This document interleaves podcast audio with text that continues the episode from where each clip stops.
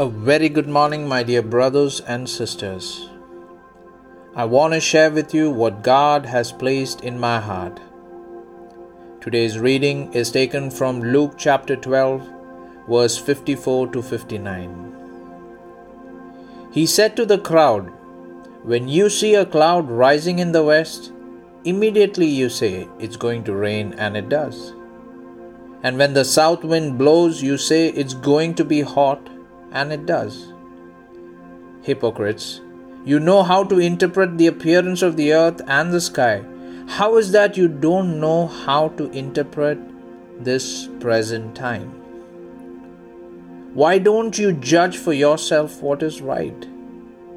As you are going with your adversary to the magistrate, try hard to be reconciled on the way, or your adversary may drag you off to the judge and the judge turn you over to the officer, and the officer throw you into prison. I tell you, you will not get out until you have paid the last penny.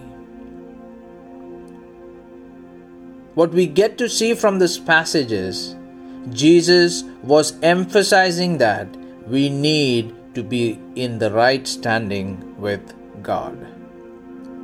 How do we know we have right standing with God?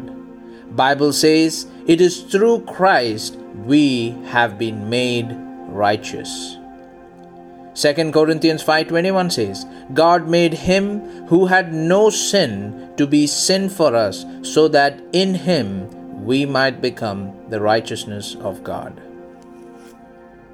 It also says in Ephesians 2 verses 8 to 9, for it is by grace you have been saved through faith, and this is not from yourself, it is a gift of God, not by works, so that no one can boast. We have been saved and have a right standing with God through faith in Jesus Christ. But because we know that we have been saved by the grace of God through Jesus Christ, we also have a tendency to abuse it by going our sinful ways. That's why in Romans 6, verse 1 to 2, it says, What shall we say then? Shall we go on sinning so that grace may increase? By no means. We are those who have died to sin. How can we live in it any longer? If forgiveness is guaranteed, do we have the freedom to sin as much as we want to? Paul says no. God's forgiveness does not make sin less serious. His Son's death for sin shows us the dreadful seriousness of sin. Jesus paid with his life so we could be forgiven.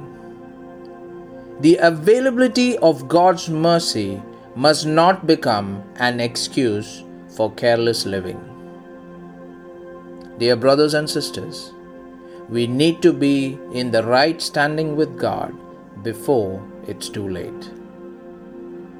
That's why in 2nd Chronicles 7:14 it says, "If my people who are called by my name will humble themselves and pray and seek my face and turn from their wicked ways, then I will hear from heaven and I will forgive their sin and will heal their land.